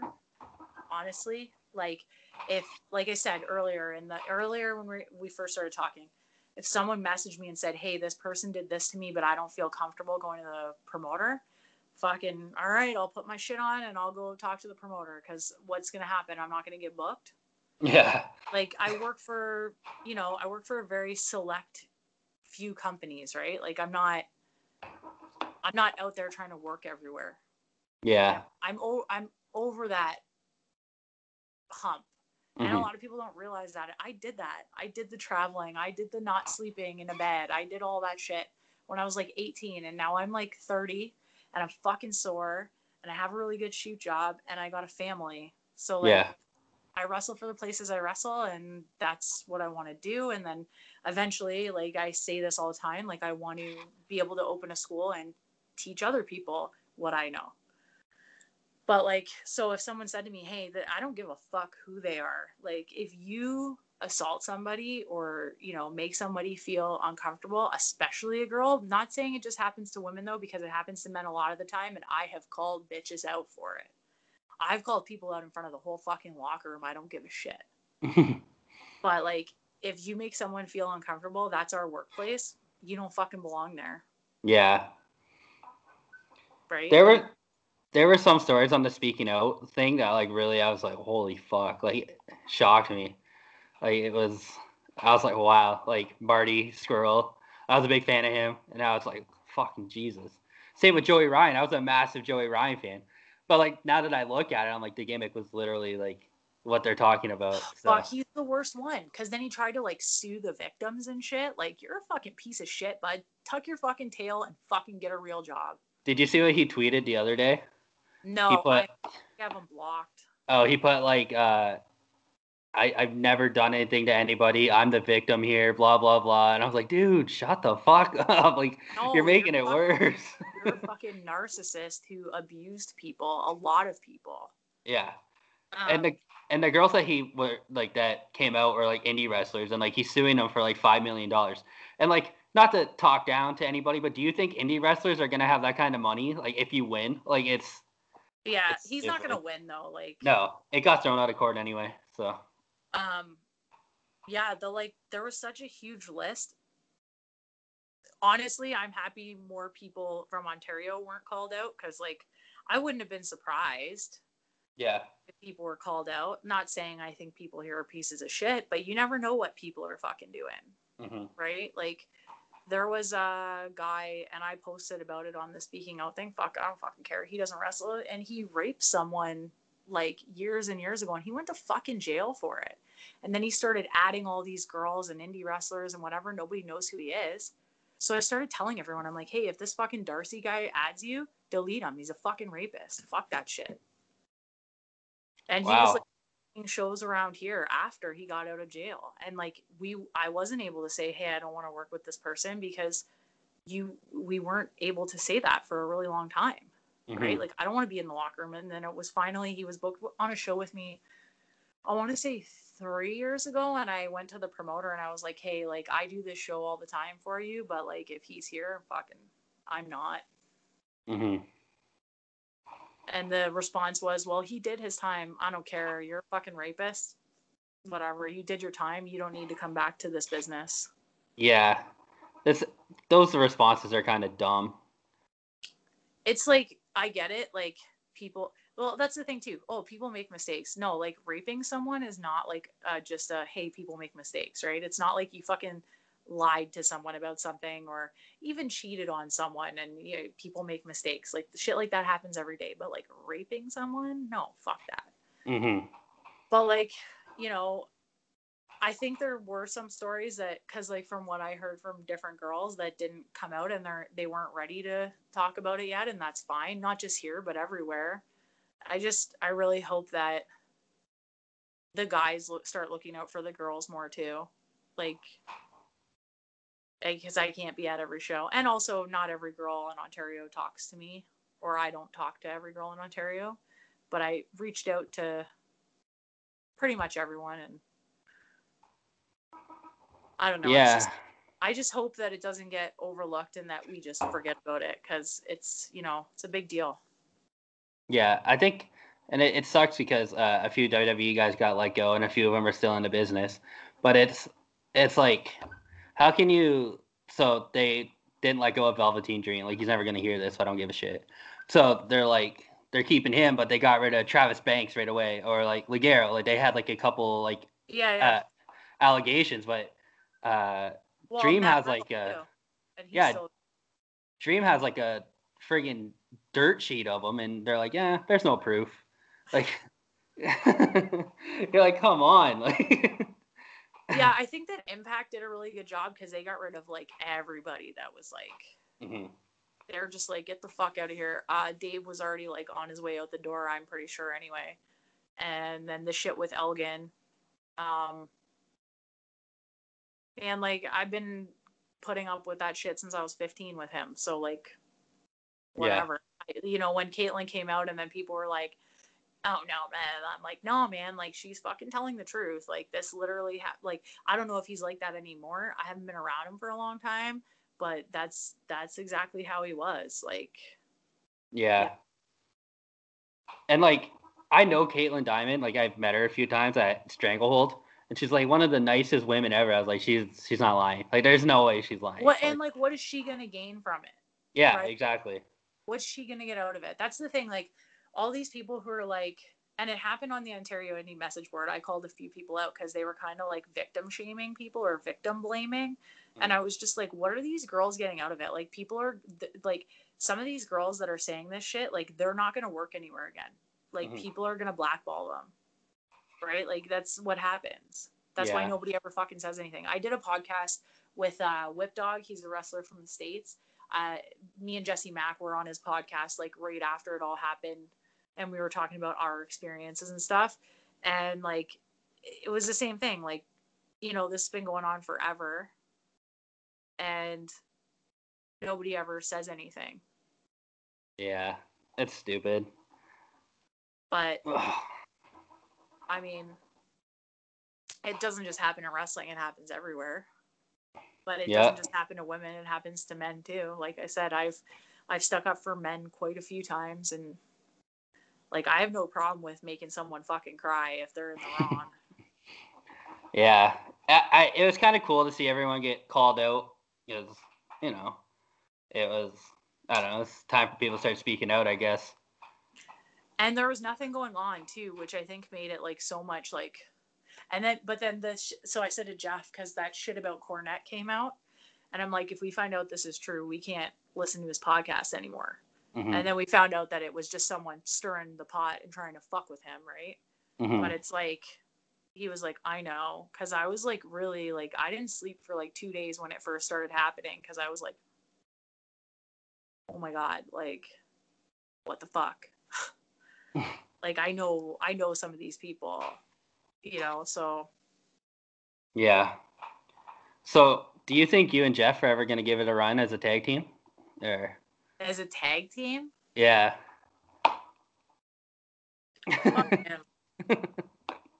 I don't know, maybe depends on where. Uh, right now I'm I'm in two tag teams right now, so yeah, you're in the one in NSW, right? Uh, me and Cece are the boss bitches, and then me and Jordan are scumbag royalty. So, Right.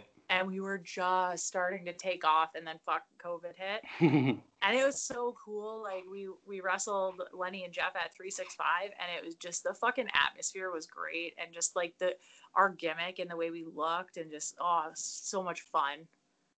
And then it's just like, fuck you, COVID. I remember at one of my first indie shows back, I seen Chunky Fresh, and I, it was at the SKM show, and I was like, "Oh, this guy's really funny." And then like a year later, I seen Jeff, they just doing his gimmick, and then at the Port Rowan, he came out as Funky Fresh. I'm like, "It's the same fucking guy." I was like, I had I had no idea. He's done a few different gimmicks. Uh, yeah, he had that hillbilly gimmick too, didn't he? uh oh my god hardcore hick and then he did um like a long time ago he had another gimmick like a mask gimmick like he's just done a lot of shit Yeah, I was so shocked when he came out as Chunky Fresh. I was like, "No fucking way." the same fucking guy yeah, yeah. i really want him to bring chunky fresh back i like it I like the I like the Jeff Black gimmick that he has. the The- black gimmick Yeah. yeah yeah that's i like like he's so different out of the ring it's funny because we went to a barbecue at someone's house in the summer when the lockdown was kind of lifted a bit and the guy's wife didn't want jeff to come because she like legitimately thought that he was like he is in the ring at 365 wow.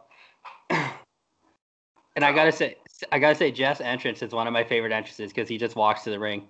It's like it's one of my favorite things. Like he doesn't pose or anything; he just walks right to the ring. I'm like, yeah this is sick. yeah he he knows his shit like really though like he's like i have to give him credit because he's one of the reasons that i like i feel i came out of my shell more.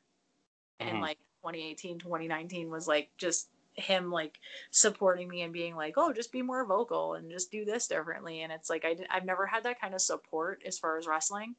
So i was like okay and so like and he's like the most vocal fucking person ever so so when this is all over, like COVID, if you could pick someone to lose against, lose your title to, or go over on, who would you pick for both? to lose to Yeah. fucking no one but like to lose Wade answered it, so I don't know. I Uh, thought maybe. um who do i want to i so like i put out a list of people i want to like wrestle.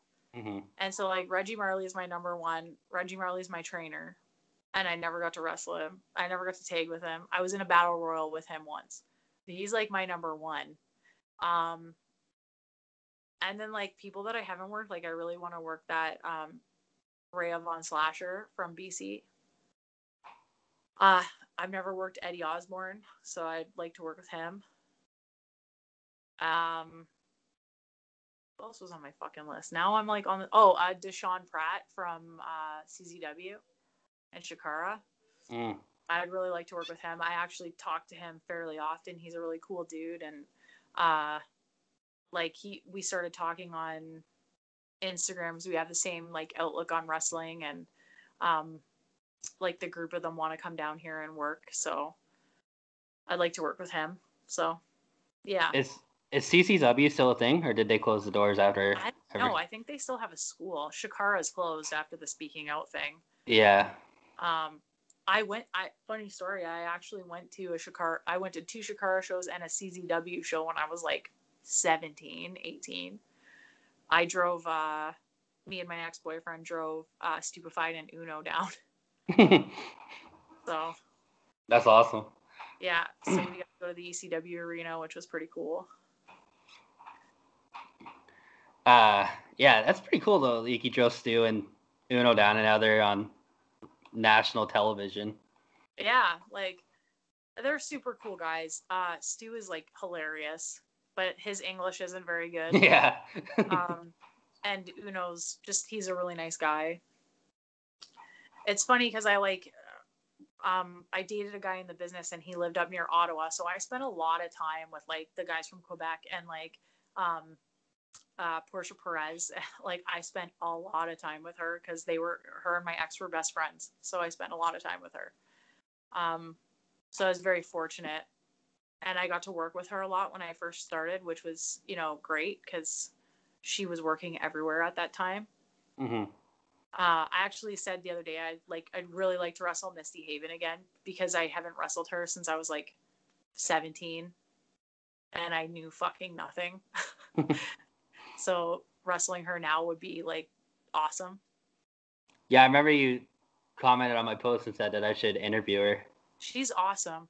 I think that's one thing that everyone kind of like I I don't know, but like when I started wrestling, you knew who kind of paved the way for you, right? Like hmm you were aware of the girls that made it possible for you to wrestle, right? I don't think that happens so much anymore. Um, I know I've talked to guys and I've mentioned, hey, you know, uh, you know, if we could get Misty to come in, and they don't even know who she is, and it's like these are people that were like c- kind of the foundation for wrestling in Ontario, and they're just forgotten because nobody talks about them, right? Yeah.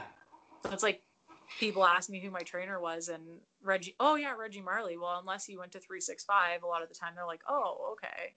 But it's like, no, man, like he helped build that foundation for a lot of the guys in Ontario. Like he worked with a lot of people and helped bring out the best in them, but it's just kind of overlooked because it doesn't, it's not relevant. It doesn't, Yeah.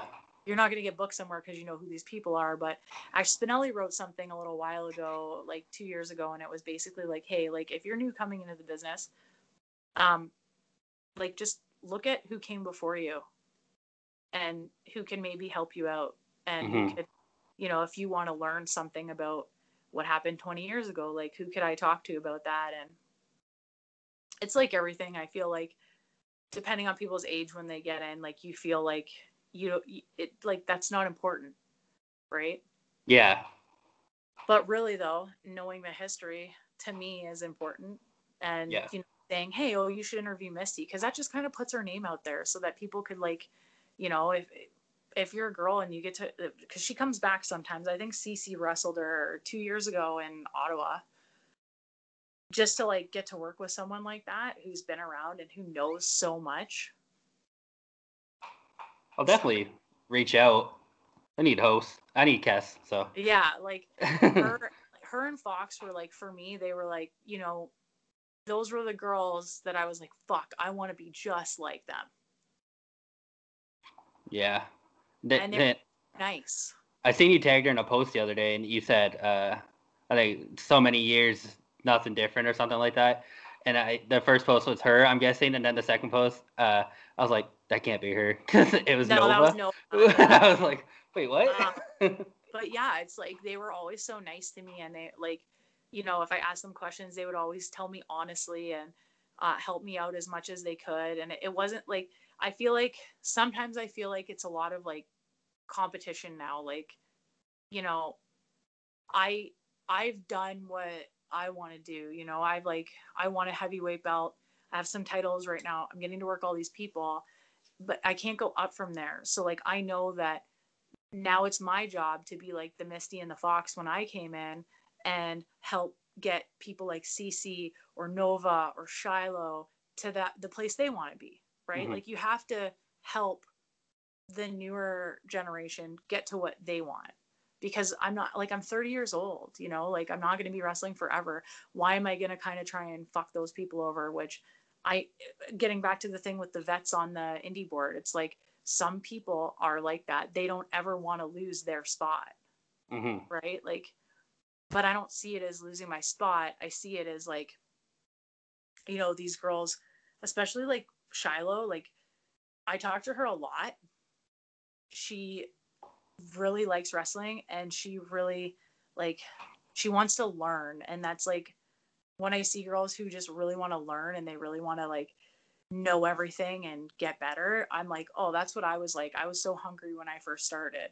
And I don't I don't want to be that person that's like, fuck you, like this is my spot, kid. It's like, no, like I want yeah, fuck, let's wrestle. You know, let's wrestle. Let's get you to the, to that point so that you can do what you want to do. And it's funny because that whole argument on the board or on Ontario Indie board, I haven't even heard. I only heard of one of them. Like I know Mike Shea, but that I the only one I knew was the one that said I was blackballed or that I had heat. So I was like, okay, like Yeah. it's, It's like I said, I don't even really know those guys. yeah, But like I I don't know, like it's it's changed so much. Some some of it's changed for the better and like as far as what I just said, that's not I feel like that's not for the better. Like I get how people are like, "Oh, why should we just respect everybody? People should have to earn our respect." But to a degree, like if someone's been out there busting their ass for 16 years so that this next generation can come in and they can continue to bust their ass, then yeah, man, like just even if you really don't give a fuck about their opinion, just like be nice to them. hmm Or it goes both ways, you know, like there's times where so like I obviously wrestle like pretty much everyone I wrestle hasn't been wrestling as long as me or have the experience level as me. I ask every single person I wrestle, how was it? Is there anything you didn't like? You know, like I, you know, just that just goes both ways hmm right? Like, and you shouldn't be afraid to say like to someone who's been wrestling longer than you, "Oh no, I don't really want to do that. I'm not comfortable with that." And I say this all the time to Cece. If you're not comfortable with something, I don't give a fuck who the person is. Say no. yeah, You sh- and they shouldn't make you feel bad for saying no, and mhm. they shouldn't push you into doing something you don't want to do. yeah, exactly. Uh, at the end of the day, you guys are there to protect each other, not to hurt each Yeah. other. So And that's why, like, I know my strengths. I know I can't take all these crazy fucking moves. I know I can't give all these crazy fucking moves. I know what I can do and what I can't do. yeah, So it's like, if I say no, I can't do that, just respect that, man. Because, like, you can Mhm. literally do that with the next person you work. yeah, exactly. You know, I don't want to get hurt. I don't want you to get hurt. And I also don't want to make your stuff look bad. hmm That's about all I have. If you want to talk about anything else, we can. It's been a long Uh, conversation. Yeah, I know. We've been talking for a long time. I, I know some of my some of my points don't like always add up, but that's just literally that's just my it's just how I am. I just Yeah. Um, yeah, the one thing I just wanted to say is like people are dealing with a lot right now and the mental health stuff, and um, you know, like take care of yourselves, hmm right? Uh, people can reach out to me, preferably if I know you in some way. Uh, like just reach out to me uh, if you need anything. I'm not actually an asshole. I do actually care. I mean, I take care of people for a living. Um, and like it's hard, but like we're gonna get through it. Yeah. And you know, like not like I I'm struggling as well, man. Like I said, I like I have ADHD and anxiety, and I get fucking depressed as hell. And I'm at stuck at home with my six year old who has ADHD. So Yeah. Like yeah. The the other day I was bad. Like I know you've reached out to me. uh, I was bad. Like I convinced myself that like I'm gonna do it. Like I'm just gonna end it here, and I ended up falling asleep. And I've been okay since. Like I'm still struggling, but it, I haven't had the thoughts. So yeah. well, that, are you on any medication or no? No, my doctor won't prescribe me uh, medication uh, because he's kind of weary. Because um, three years ago, I took 14 antidepressants and two sleeping pills, so he's kind of weary on giving me it. So yeah, but I'm gonna talk to him again because yeah, it's bad. So What if your uh, fiance just kind of holds on to that stuff for you and then distributes it out? yeah, that's get- what I was thinking. Rough. Like I'm not judging you because of that. Like Mhm. I haven't been to that point since I was like 16. And like that's one thing I will say to you like if you're getting involved in the business, like this fucking business is hard as fuck on people. And like, you know, this is why I say to you like I genuinely like I care. Genuinely I care. Um there's there are people that genuinely care. Just you know, be careful who you share your Yeah, your shit with cuz not everybody's genuine, right? Like yeah, it's like high school. yeah. Pretty much. Uh, I don't really talk to anyone. I talk to the HPW guys, but only the ones that like I'm really good friends with. Yeah. Yeah, yeah. Yeah. Other than that, I don't really talk to them. Oh yeah, you wanted to talk about. You brought up something about you wanted stuff you went through or something like that. We talked about it. Well, I mean, we've done like an hour and a half. we could save it for a different one. Yeah, like time. we could totally do uh, another like whenever you want to have me on again. Like I said, I don't know how many people are like give a shit about me, so uh, but I would totally just do one with you another time if you wanted to just touch on like mental health and um, shit like that. Because like I've never opened up to anybody in the business about uh, like my life yeah. at all. It's kind of, you know, like I, you know, Jeff knows and like certain people who are really close with me know, but like I wouldn't mind talking about it only if it's going to help other people and then like other people in the business maybe, you know, like understand a bit more what, you know, like not everybody goes through the same thing. Yeah. Absolutely. Uh, I should ask you this last question though. Wade said I have to ask everyone. Uh, how many chicken fingers can you eat in one sitting? Well, like probably like 20. Wade told me I have to ask everyone I have on as a guest. So, yeah. Jeff's the champ though. I'm sure we uh that, right? you commented the other day about that uh, about Kurt dyeing his hair again. You said he has to lose to the chicken McNugget thing. I said that I was thinking that Jeff should host it this time, so he can fuck with her, Kurt like he did with him. Oh, yeah. I don't even know if Jeff would fuck with him though. He's too nice. yeah, that I was so remember funny. him looking at me like halfway through, and he goes, "Why the fuck do you bring me to your friend's house?"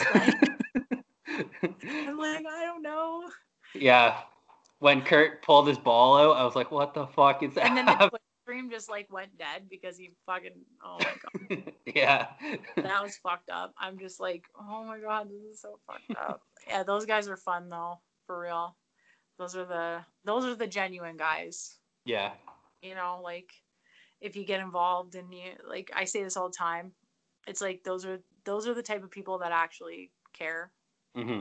and they've been around forever yeah.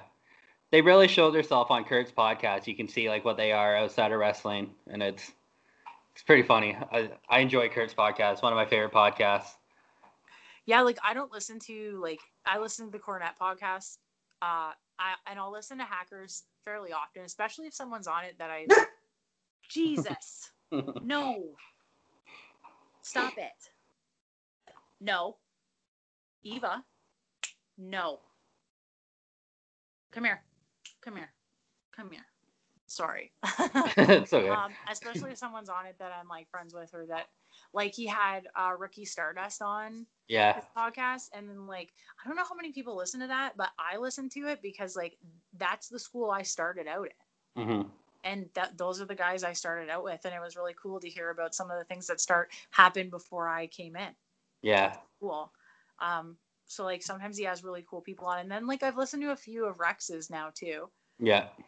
um i watched like a snippet of one of uh holden's with danny granger uh because jeff grew up with him so Mm. I listened to a bit of it. We have like a, a Danny Granger art in our living room that he mailed to Jeff. Not too. Oh yeah, they talk about Jeff in it. Yeah, yeah. I think I think Rex podcast is getting better and better every time he comes out with an episode. I'm glad he's got like a thing to do because like uh, I I went there a few times during the um, when we had like in the summer when we could go places because like I Sierra Cece's like one of my best friends, right? Yeah, So I'd like go down for the night and whatever, and then like uh, Rex would just come home from work and sit in the backyard with us, and be like, "Okay, I'm going to bed." like, like, cause like every nobody has wrestling, and that's like a lot of us. That's like I have. Fuck, I will send it to you. It is mint. I have a picture with Rex from like 2007. We bumped into each other at a show in Michigan, and we're like, he is baby Rex. yeah, Like it's so funny. I showed it to Jeff and he's like, "What the fuck?" And I'm like, "Yeah, like it's but like same with us. Like I've been wrestling for half my life and that's the only other thing I do other than work and take care of my kids. So it's like I, I don't know if you listened to the Blackball podcast, but uh, they they did prank calls on the last episode, and uh, um, Rex prank called Chris Thorne, and it was so fucking funny. oh, I'm I've- gonna have to listen to that. I've never laughed so hard in my life. Like he he was pretending to be someone that was like in the building that like attached to the uh, wherever they per, they shoot, and he's complaining that there are people there. And uh, Rex said he's like you got a bunch of fruitcakes rolling around in their underwear with each other. And I, I laughed so hard. It was so good. Uh, I'll have to check that out. Yeah, it yeah, was really I share good. them all. It's just uh, like I don't have the time to listen. There's so many people have podcasts right now. Like our podcast, I think like two people listen to it. Whatever, I don't fucking care because it's. I didn't even know you had one. Uh, yeah, it's called the Finished Basement Podcast. Oh, okay. Yeah, it there's a group on um it's on Podbean. There's like a, a group on Facebook where all our links are. Mm, okay. But we talk but we don't really talk about wrestling. Like we talk a lot about um like toys, like different eras of toys. And Okay. then like it's cool because Lenny knows like fucking everything about everything. So like he's on it and he talks about toys and then Jeff talks about like the toys he liked and then I'm from so like it's like 70s, 80s, 90s. so Yeah. like um and then we talk about like TV shows and movies and stuff like that. So we're gonna get back to it. It's just with the lockdown, Lenny can't be here. So You guys think consider doing it over Skype like this? uh I don't know, maybe. But, uh, we don't really do video though. that's the thing. Yeah, that's true. So, um, yeah, and then I want to do some watch alongs w- with Jeff, and then uh, send them to Hacker to put on Sunset Crypt, like because because Jeff doesn't watch horror movies. He doesn't really like horror movies, so like Mm. watching stuff with him sometimes is fucking funny. Like his reactions and shit are funny. Like we watched the new Vampiro documentary with him, me and Lenny. Like we had planned it. Lenny was coming over. We're gonna watch the movie. It's gonna be so much fun. And then Jeff just kept ruining it for me. I'm like, shut the fuck up. yeah, Tier's a big horror movie buff, and I I want nothing to do with it. So, yeah, it sucks. yeah i have uh i have quite the collection but i'm also like people send me like suggestions for horror movies i'm into more like slasher flicks hmm and like 80s horror 80s 90s Yeah, like the stuff that comes out now i i could care less for the most Mhm. part i just whatever okay cool like i just yeah, Yeah. and i'm not into the gore stuff like gore films are not my thing Yeah, I feel like the 90s, 80s, 90s horror movies are kind of more like scary because they're more realistic because of such a low budget and technology wasn't what it is now. So it's like it's Has a lot more watched- scary. yeah, Into the Darkness. It's a documentary. It's like five hours long, and it's all about 80s horror movies. Oh, I doubt it. Called Into the Darkness. I'll send you the link. I think someone sent me the link, so hopefully Okay. it's still live. But it's like five hours long, but it's really cool. It goes through like all the different genres and the years of horror, and it's really neat. And like Corey Taylor's on it, Elvira's on it, Robert Englund's on it, like all these different people. Oh, sweet. Yeah, and then there's on Shudder. There's um, I like I really like Hellraiser. It's one of my favorites. There's uh two different documentaries. One's about the first movie, and one's about the second movie, and how they like did the special effects and how they it all came to be and the graphic novel and everything. So like if she's into that stuff, like those documentaries would be really good for her to check out because they're really, I like them. Kurt and uh, they did a watch along to a movie on Shudder, and they were hyping it up. And I have a Fire Stick, and I was like, "Fuck, I want to watch this movie." Like they're making oh it yeah, sound so that did the good. Yeah, more. I don't remember what it's called. or whatever. Yeah, yeah, that's it. Yeah. Yeah. They're saying it's like really good and stuff like that, and I was like, "Shit, I want to watch it." So Another good one is called Dead and Breakfast. It's fucking funny. It's a B movie. I have it on DVD. Uh, actually, Warhead is the one that introduced me to it, and it's just like it's so cheesy. It's so funny though. There's like line dancing zombies and shit in it. It's funny. Oh, sweet. That sounds Yeah. funny. I got like if if she ever wants suggestions for like B movies or like um like good horror movies, like I have a ton. And then like Warhead's really into horror too. So Sweet. just I'll let her know for sure. All right. Well, uh, yeah. going so I can get the kid ready for bed. Yeah, I need to eat supper. Told him to stay in the basement and not make any noise. So, um, so eh, thanks for having me on. And yeah, like let me know when you want to do one uh, about mental health and stuff. And like, oh, I'm for sure. And uh, if you ever need anything, reach out. I, I think I, I think I'm gonna do something special for Mental Health Month. So Sweet. Yeah. And uh, if you're looking for people for the podcast, like I'll mention it to Jeff and uh, yeah, and for sure. let Lilac, he'd be a good one. A lot of people don't have him on their podcast, and he knows so much shit. He's been around forever. For sure. I would love to interview Jeff. I don't know Lenny, but Jeff is so fucking funny. Like the the two podcasts I've heard him on, he's been super funny. So Um, I'll uh, I'll give him your Facebook information, and okay, all right, Cool. all right, all right. Thanks, All right. Stella. thanks. Uh, see you good later. day.